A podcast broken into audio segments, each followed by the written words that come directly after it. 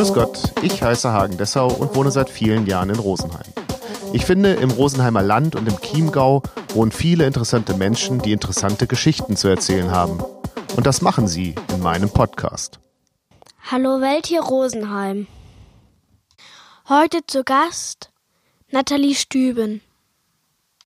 Hi, ich bin Nathalie. Ich komme ganz offensichtlich nicht aus Rosenheim, obwohl es ja auch ein paar Rosenheimer gibt, die nicht so bayerisch sprechen. Aber ich glaube, ihr erkennt schon an meiner Sprache, dass ich hier nicht heimisch bin. Ursprünglich komme ich aus Wuppertal. Ich bin dann für die Journalistenschule nach München gezogen, habe beim BR angefangen und über den BR bin ich dann nach Rosenheim gekommen. Dann habe ich hier meinen Mann kennengelernt, zwei Kinder bekommen und habe im vergangenen Jahr einen Podcast gestartet, der Ohne Alkohol mit Natalie heißt, in dem ich über meine Alkoholabhängigkeit rede und darüber, wie ich sie überwunden habe. Und dieser Podcast ist dermaßen gut angelaufen, dass daraus ein kleines Unternehmen entstanden ist, das wächst und wächst und wächst und wächst. Worüber wir gleich noch sprechen werden, hoffentlich. Mhm, gern. Während du dich vor, äh, vorgestellt hast, habe ich mich noch gefragt, wie ist das wohl für jemanden, der von einer Redaktion kommt, Bayerischer Rundfunk und so, und dann in Rosenheim arbeiten muss oder darf? Ja, das war.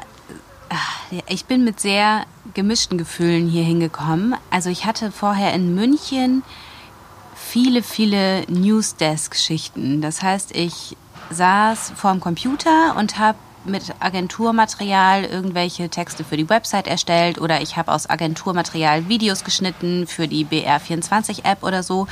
Und das sind Schichten, die ganz gut bezahlt sind. Man kann das ganz gut planen. Aber ich dachte mir irgendwann, dafür bin ich eigentlich keine Journalistin geworden. Ich wollte Journalistin werden, um rauszugehen, um Menschen kennenzulernen, um an irgendwelche Orte zu gelangen, die ich sonst im Leben nicht sehen würde. Das war ja eigentlich so meine Motivation. Und als dann diese Chance kam, als trimediale Reporterin, wie man das beim BR nennt, also als Video, Radio und Online-Frau nach Rosenheim zu gehen, dachte ich mir, ja geil, das ist auf jeden Fall eine Möglichkeit, mal wieder so zu den Menschen zu kommen. Und es war auch eine Möglichkeit, im Haus so zu zeigen, was ich drauf habe, weil man plötzlich wieder sichtbar ist, weil man viele eigene Stücke wieder macht. Und dann dachte ich mir, ja gut, dann ist es halt Rosenheim. Ich habe ehrlich gesagt, ich kannte die Stadt gar nicht. Bei mir stellte sich auch noch die Frage Rosenheim oder Ingolstadt. Die, die Stellen waren beide zu besetzen. Und ich habe im Vorstellungsgespräch noch gesagt, so ist mir eigentlich wurscht, also kann ich jetzt mit beidem spontan nicht so viel anfangen.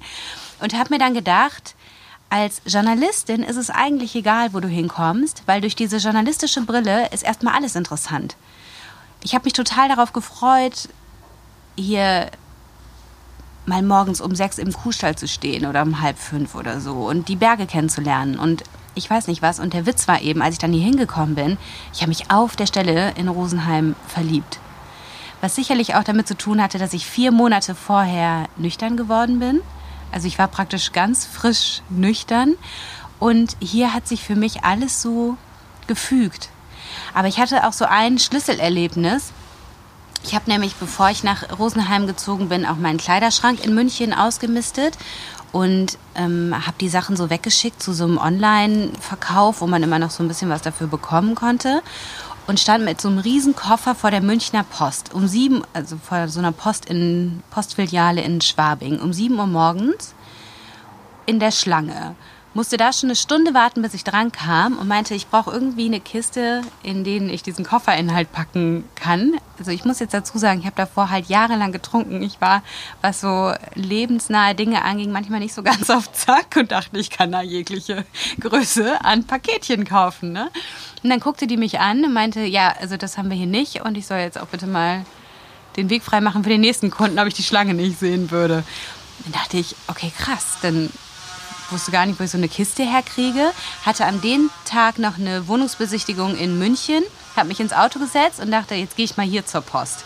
Und ging in diese Post am Ludwigsplatz, die er jetzt leider, leider geschlossen hat. Die waren so nett.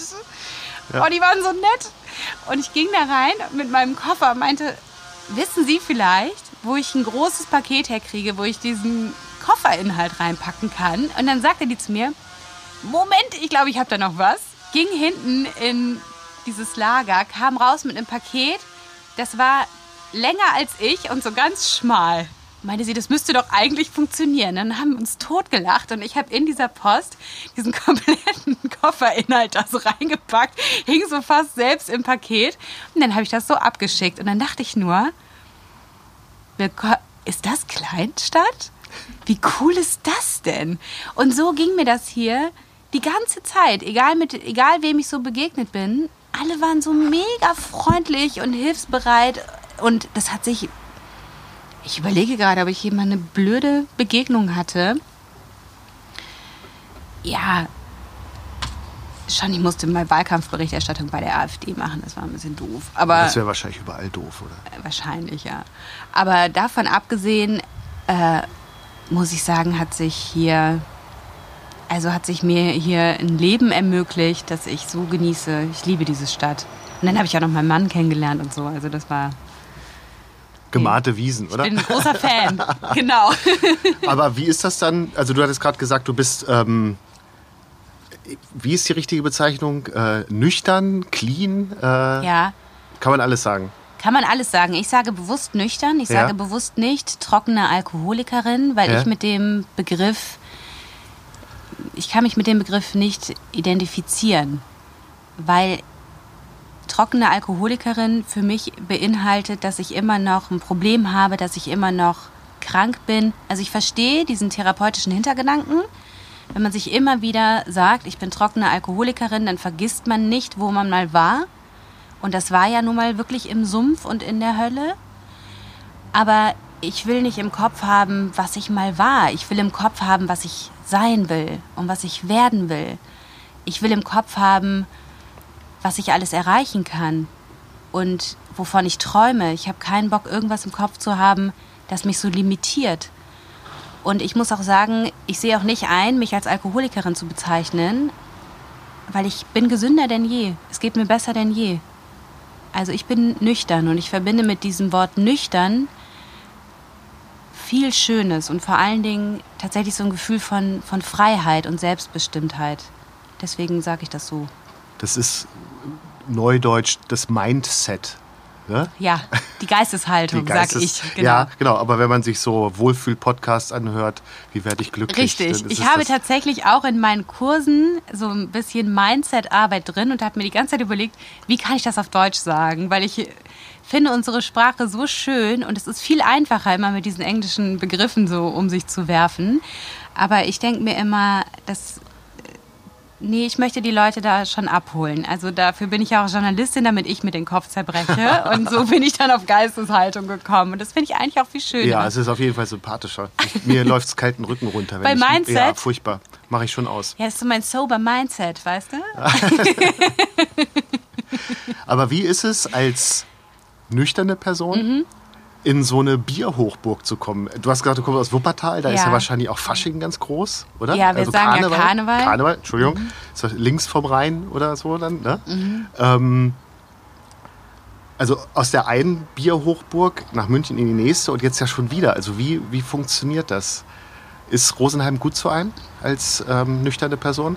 Ja, doch. Also auf dem Herbstfest fühle ich mich jetzt nicht so super wohl, aber das liegt das liegt vielleicht auch am, an, an diesem krassen Alkoholkonsum. Das liegt aber auch daran, dass mich diese ganzen Massenveranstaltungen nicht so reizen.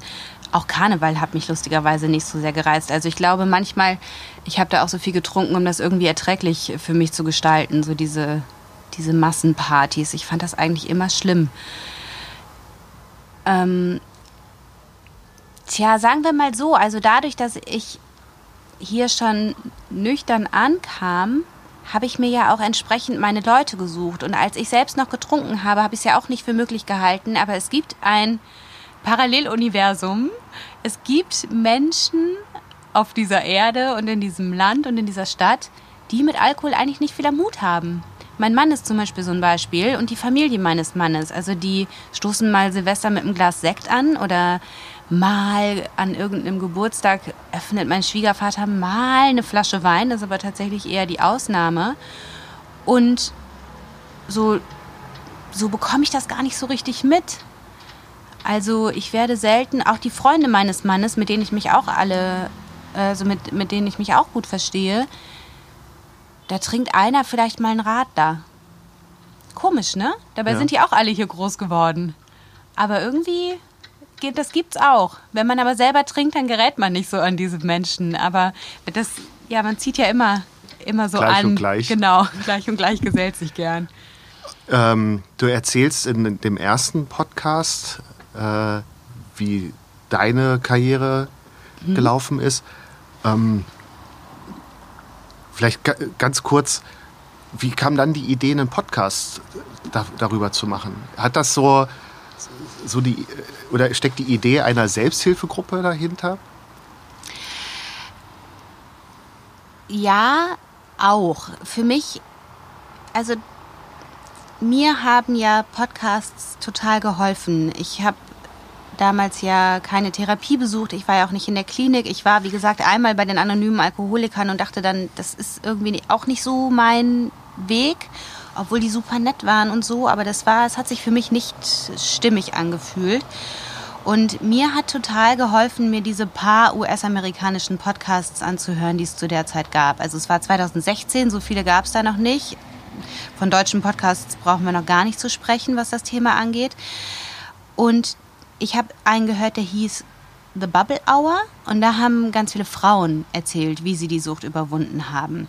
Und das waren so zum ersten Mal Menschen, mit denen, mit denen ich so mich also identifizieren konnte. Das waren Frauen, die im Leben standen, Frauen, die ähnliche Träume hatten, die sich ähnlich gefühlt haben.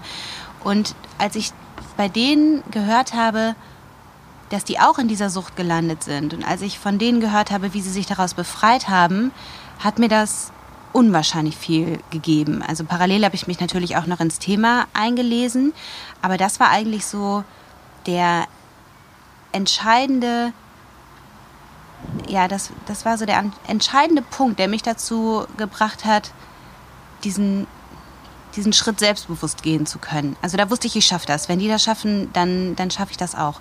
Und ich hatte ganz schnell das Gefühl, sowas muss es auf Deutsch geben. Und ich wusste eigentlich von Anfang an, das muss ich machen. Ich bin Radiofrau. Ich bin auch eine, die das Klischee sprengt.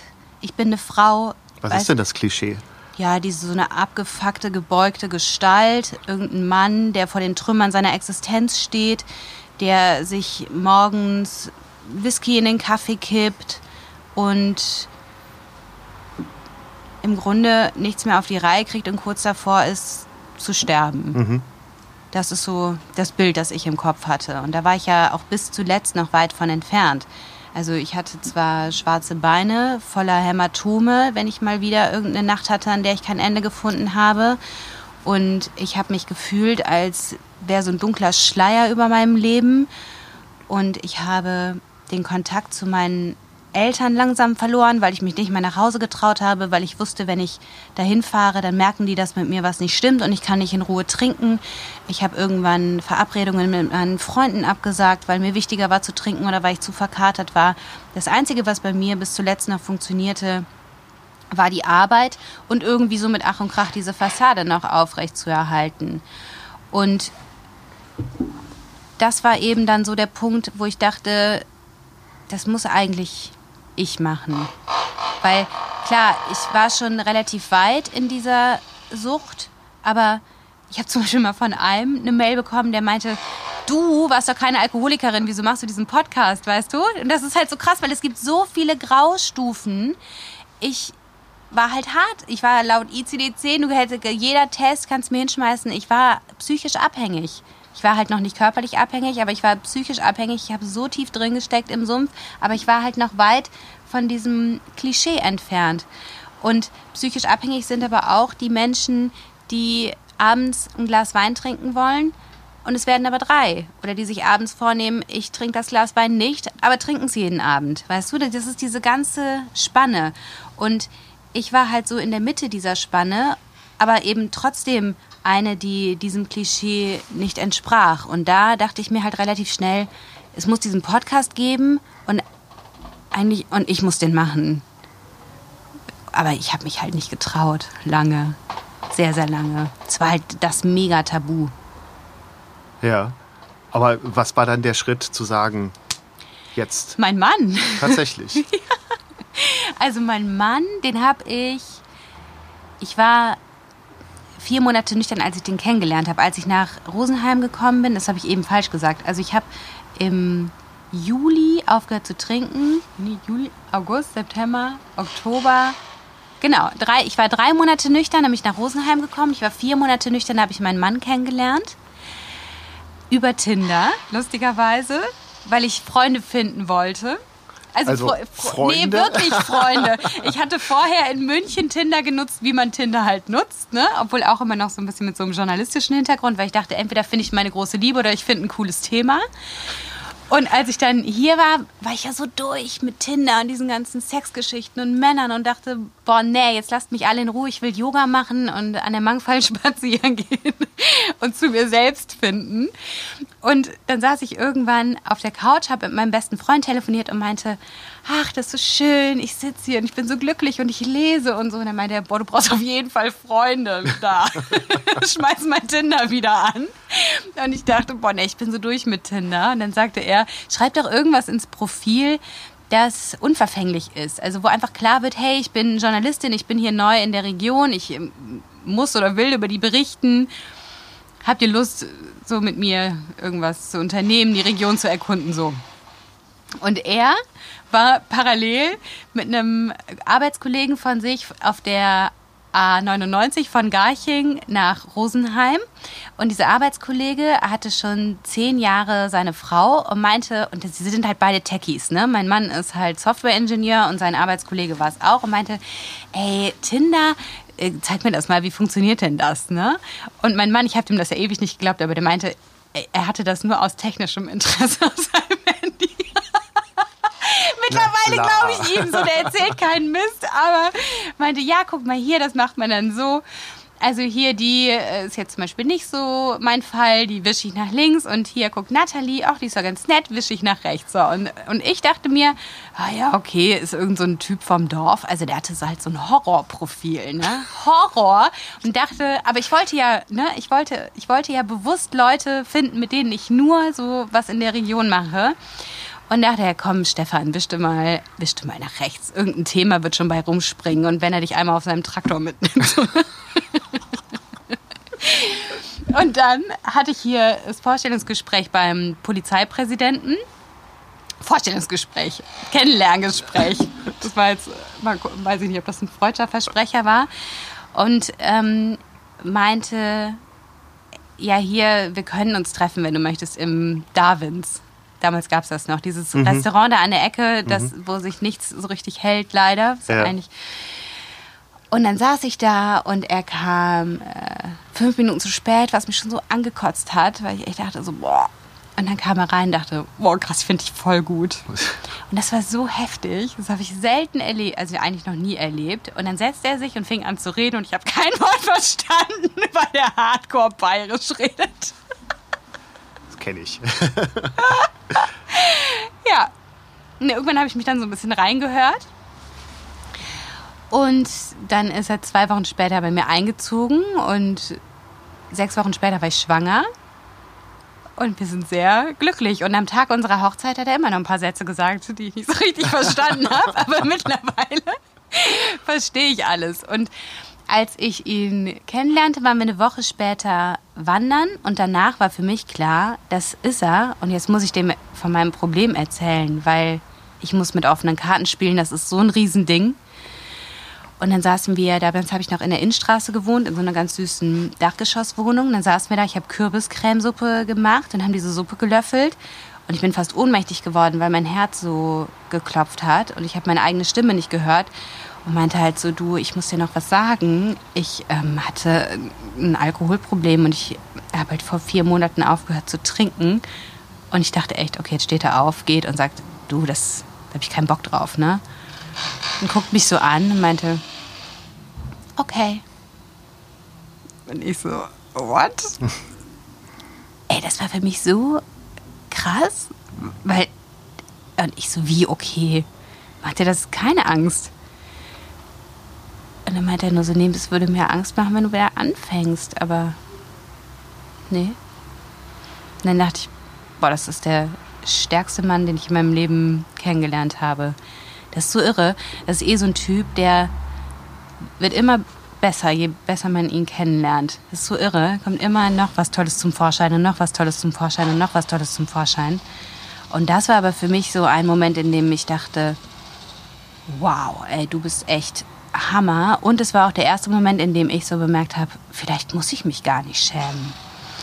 Und nachdem ich ihm das dann erzählt habe, habe ich ihm am selben Abend noch erzählt, dass ich gerne einen Podcast starten würde. Und er natürlich direkt so, oh, guck mal hier, dann kannst du folgendes Mikrofon nehmen und so. und ich so, nee, nee, Moment, Moment, ne, das, das mache ich nicht. Bin ja nicht bescheuert. Hallo, ich fange gerade beim BR an, ich will da vor der Kamera stehen. Ich, ne, vergiss es. Und dann kam so alle paar Wochen, wir gehen immer an, am Inn spazieren, so Mangfall Inn. Du was mit deinem Podcast? Ich habe jetzt hier nochmal ein super cooles Interface, das könntest du eigentlich auch ausprobieren. Und du, du könntest irgendwie ähm, das Schnittprogramm, könntest du mal testen. Das, und das war so nervig.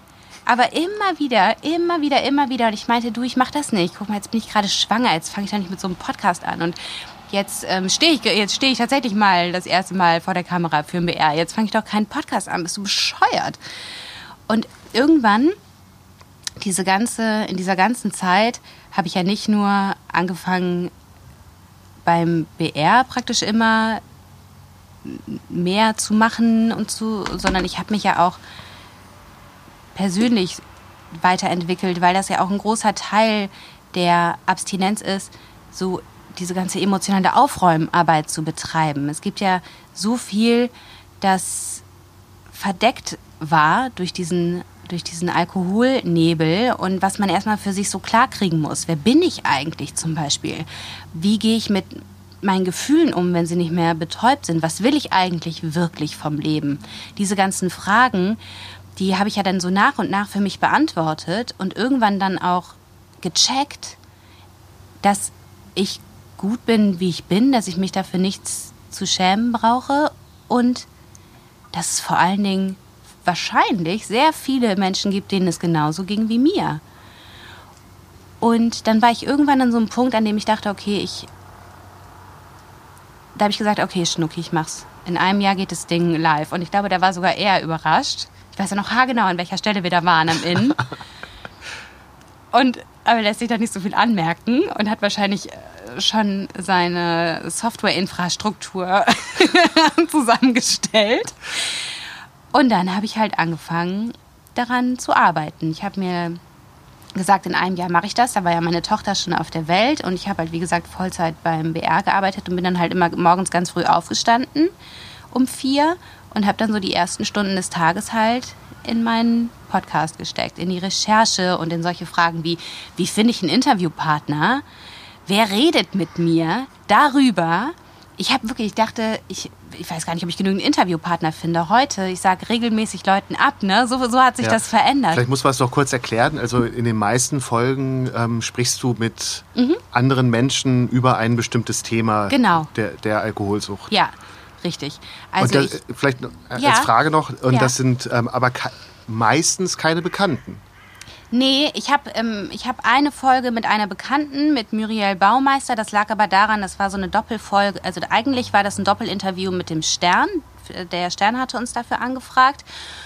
Und dann dachte ich, ja, also wenn wir das eh führen, dann nehme ich halt auch mein Mikrofon mit, ist ja klar. Aber eigentlich, das Interview ist hinterher nicht gedruckt worden, weil die, ein anderes Ressort parallel eine Titelgeschichte geplant hatte. Mit, ähm, da bin ich dann aber auch drin vorgekommen, deswegen war ich gar nicht so traurig.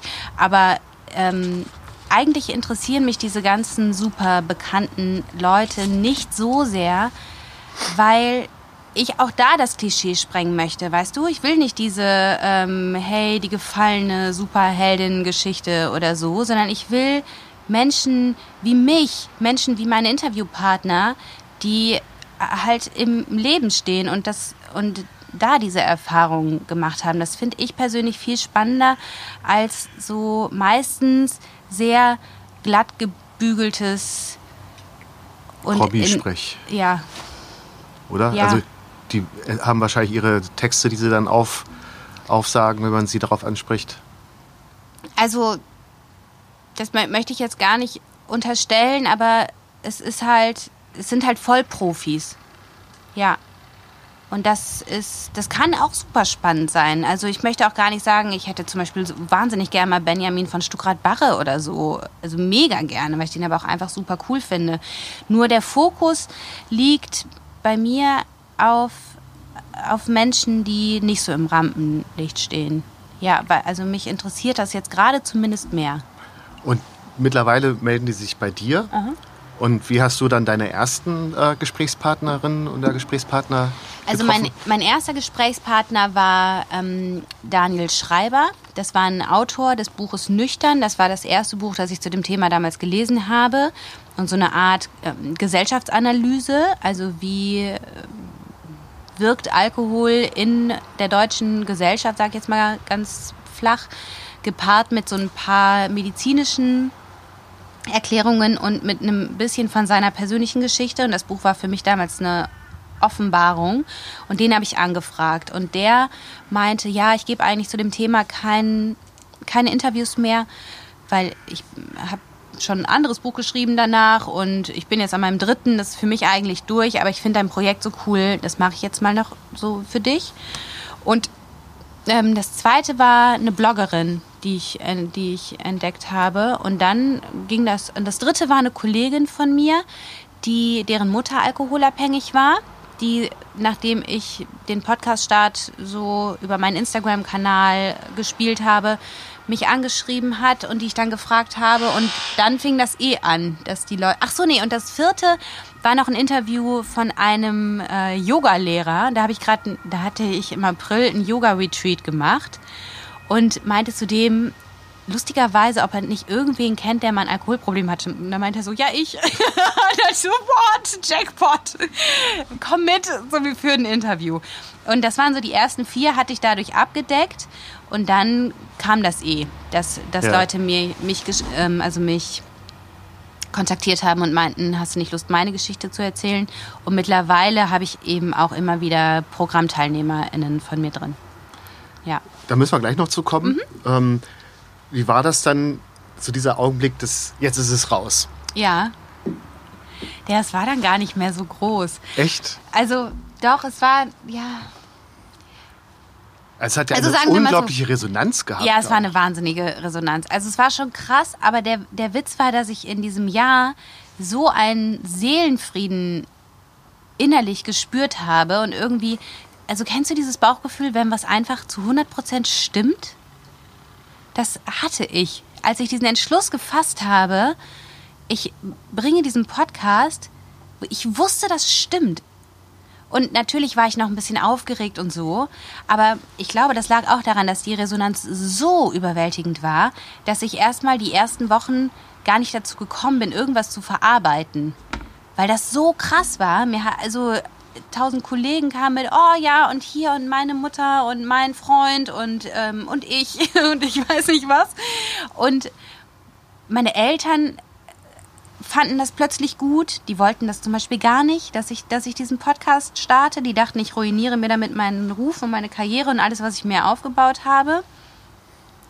Und ja, ganz viele Freundinnen und also und dann eben halt auch ganz viele Leute, die, die über diesen Podcast dann gestolpert sind. Und es war ja dann auch medial sehr präsent. Eben. Ich habe ein Interview nach dem nächsten gegeben Im und Fernsehen. so. Im Fernsehen, im Radio, Print, alles Mögliche. Und da habe ich, glaube ich, glaube, vielleicht habe ich das deswegen gar nicht so krass in Erinnerung, weil ich seitdem eigentlich, jetzt gerade komme ich mal so, obwohl eigentlich auch nicht. seitdem bin ich eigentlich, äh, ja,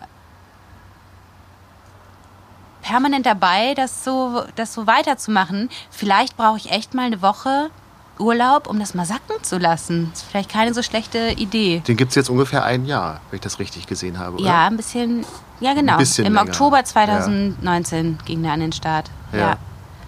Und äh, in was für einem Rhythmus? Ich habe das Gefühl, die kommen relativ unregelmäßig. Nee, oder? monatlich. Mona monatlich. Immer am Okay. ersten. Ja.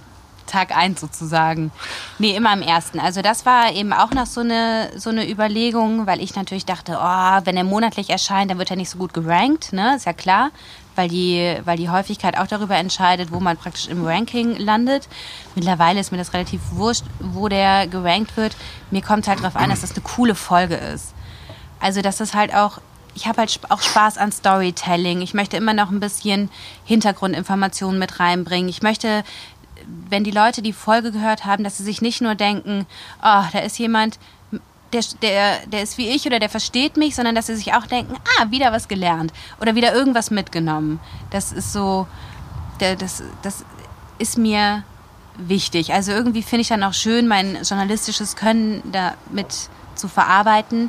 Und das braucht natürlich seine Zeit. Ja, und deswegen erscheint er monatlich.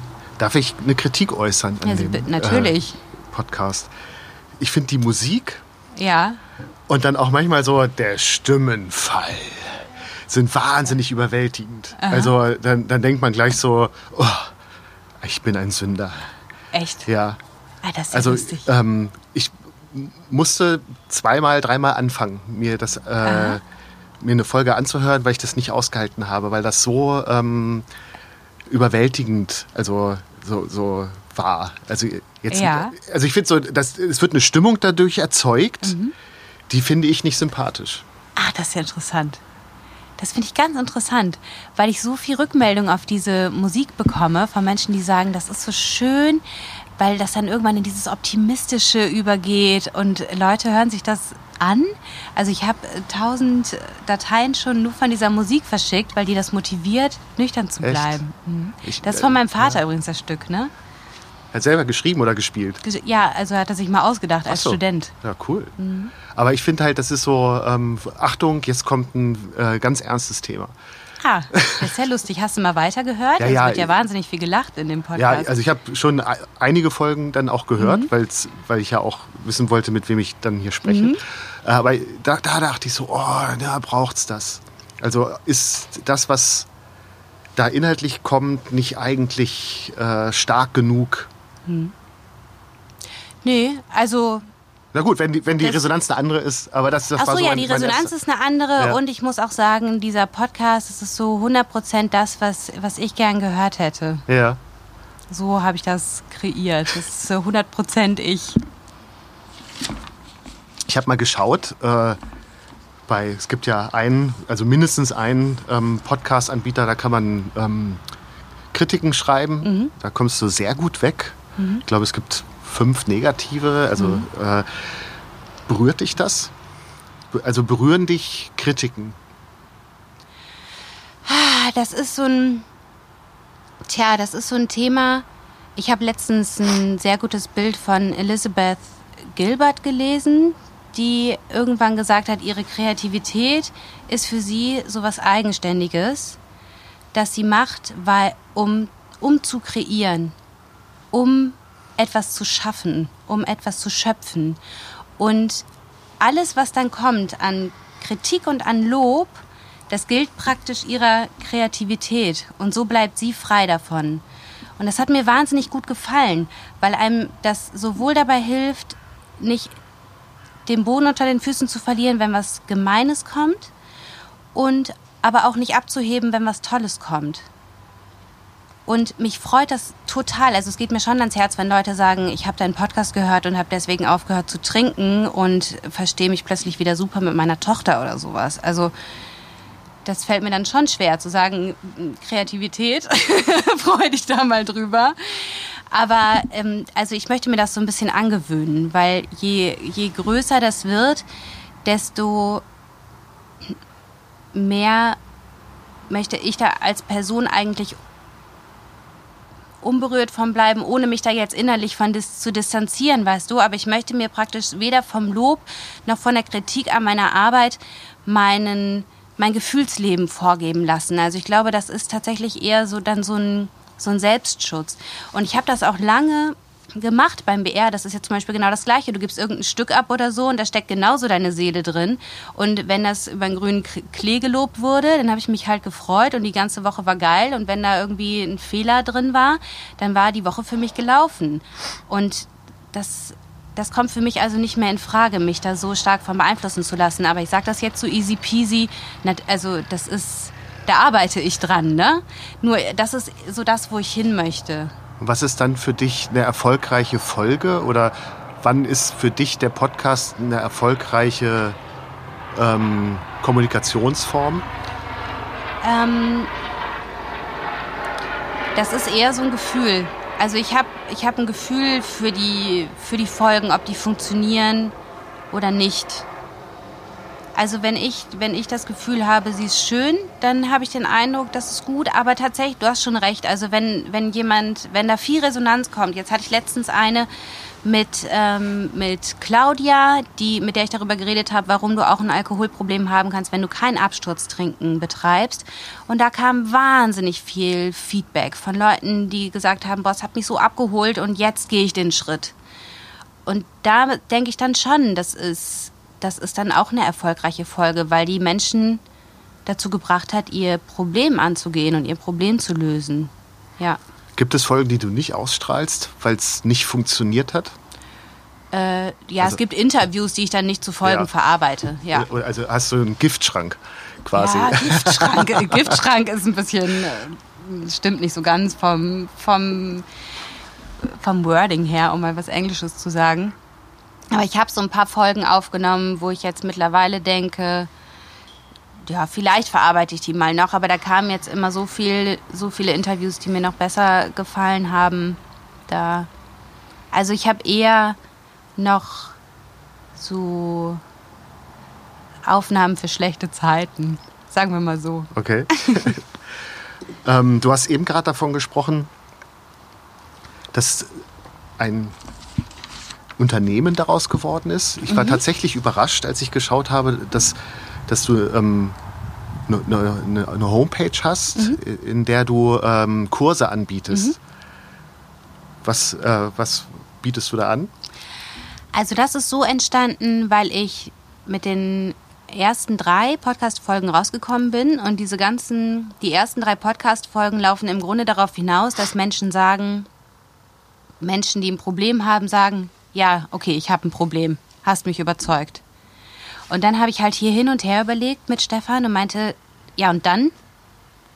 Was, dann, dann sage ich, okay, tschüss und nächsten Monat hören wir uns dann wieder. Und deswegen habe ich mir überlegt, ich muss denen irgendwas bieten, dass man so die ersten sieben Tage ohne Alkohol sein kann, so die ersten Schritte. Und da meinte mein Mann so, ja, dann mach doch so ein kleines Programm. Und dann dachte ich, gut, dann habe ich angefangen zu schreiben und dachte, boah krass, ich habe echt viel recherchiert, ich habe echt viel Wissen angehäuft über die Zeit. Da mache ich ein 30-Tage-Programm draus. Und da hast du aber auch dann noch eine, ganz anders als beim Podcast, nochmal eine ganz andere Verantwortung auch, oder? Ja, das stimmt. Das stimmt. Aber die hat jede Selbsthilfegruppe. Also ich sage ja, ich bin kein Arzt, ich bin keine Therapeutin, aber ich bin jemand, der haargenau weiß, wie es dir geht und ich bin jemand, der darüber Bescheid weiß, wie es funktionieren kann. Wenn jemand körperlich abhängig ist, hat er bei mir nichts zu suchen. Der muss vorher in medizinische Hände, um diesen Entzug zu machen. Das kann halt echt gefährlich sein. Aber ich war hier, ähm, bevor ich das mit dem Programm gemacht habe, war ich im Medical Park Chiemseeblick hier in dieser Klinik. Ich hatte mal einen Beitrag gemacht mit dem damaligen Chefarzt Michael Seuker. Und ähm, den habe ich gefragt, ist es okay, wenn ich das mache? Weil ich wollte mich natürlich absichern. Ne? Ich will ja helfen. Ich will ja will er helfen damit. Und der meinte, ja, nee, super, alles, was die Leute irgendwie davon abhält, zu trinken und umzudenken. Also ich wünsche ihnen viel Erfolg. Klar, wenn jemand körperlich abhängig ist, dann gehört er natürlich nicht zu ihnen. Das müssen sie schon klar machen. Aber ansonsten, ähm, die, wir haben halt auch keine Therapieangebote in Deutschland für Menschen, die in diesem Graubereich rumwabern. Das ist halt auch Fakt. Wenn man deinen Podcast hört, äh und man vielleicht nicht ähm, sich darin wiederfindet sofort, aber so äh, kommt man doch um, nicht umhin, ein bisschen seinen Alkoholkonsum. Äh, Hat dich das deswegen überdenken. so gestört? Mit, mit der Musik? Mhm. Nein, nein, tatsächlich nicht. Ich, ähm, das mit der Musik, äh, was ich meinte, ähm, so diese, dieses Signal, Achtung, jetzt wird's ernst. Mhm. Da habe ich das Gefühl, ähm, da, da wird was kreiert, was ich dann schon selber rauskriege. Mhm. Das könnte mir mit einem lustigen Podcast und der Musik dazu auch passieren. Mhm. So. Ähm, was ich mich dann gefragt habe, oder äh, gibt es, wenn, wenn es schon kein, unterstelle ich jetzt keinen gesunden, oder gibt es einen gesunden Umgang mit Alkohol? Oder wenn es den nicht gibt, gibt es einen tolerierbaren Umgang mit Alkohol? Ja, klar. Also einen gesunden gibt es nicht. Alkohol ist ab dem ersten Tropfen schädlich. Das gilt mittlerweile als wissenschaftlich belegt. Das ist noch nicht so in der generellen Meinung angekommen weil es einfach zu viele Berichte gab, in denen fälschlicherweise stand, dass Rotwein, ein Glas Rotwein gesund ist und sowas. Das ist nicht der Fall. Aber natürlich gibt es einen tolerierbaren Umgang mit Alkohol. Ich mache das immer so daran fest, ob Alkohol im Leben dieser Person eine Rolle spielt. Also nehmen wir doch zum Beispiel mal meinen Mann. Der trinkt. Wir haben im Keller ein oder zwei Flaschen Whisky und alle paar Monate holt er die mal hoch, wenn ein Freund hier ist und dann trinken die ein Glas Whisky und dann bringt er sie wieder runter und dann vergisst er Alkohol. Und dann trinkt er vielleicht irgendwie mal noch Silvester ein Glas. Und wenn es kein Glas gibt, dann gut, dann trinkt er halt irgendwie eine Spezi und macht sich keinen weiteren Gedanken darüber. Und ich glaube, das ist so ein Indiz dafür, dass es, dass kein Problem besteht, obwohl man Alkohol trinkt. Wenn Alkohol für dich ungefähr so relevant ist wie Pfefferminztee. Mhm. Wenn du dir aber eben Silvester denkst, jetzt ist kein Sekt da, dann gehe ich, glaube ich, nochmal schnell zur Tankstelle. Das ist ja so kein richtiges Silvester. Ja. Dann ist schon kritisch.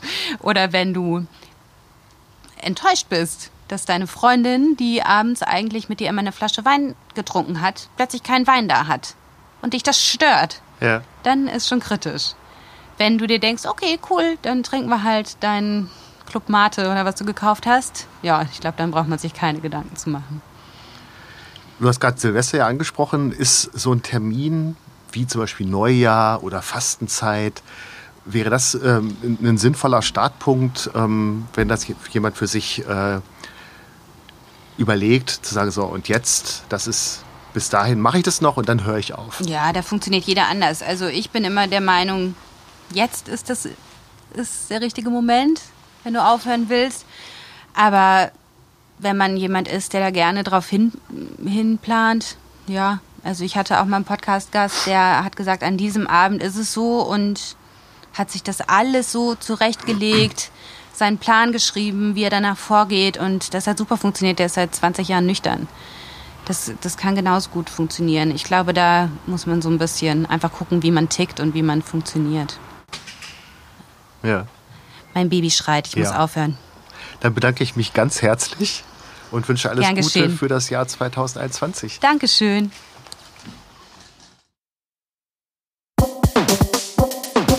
Das war Hallo Welt hier Rosenheim, Folge 31 mit Nathalie Stüben, aufgenommen am 5.11.2020.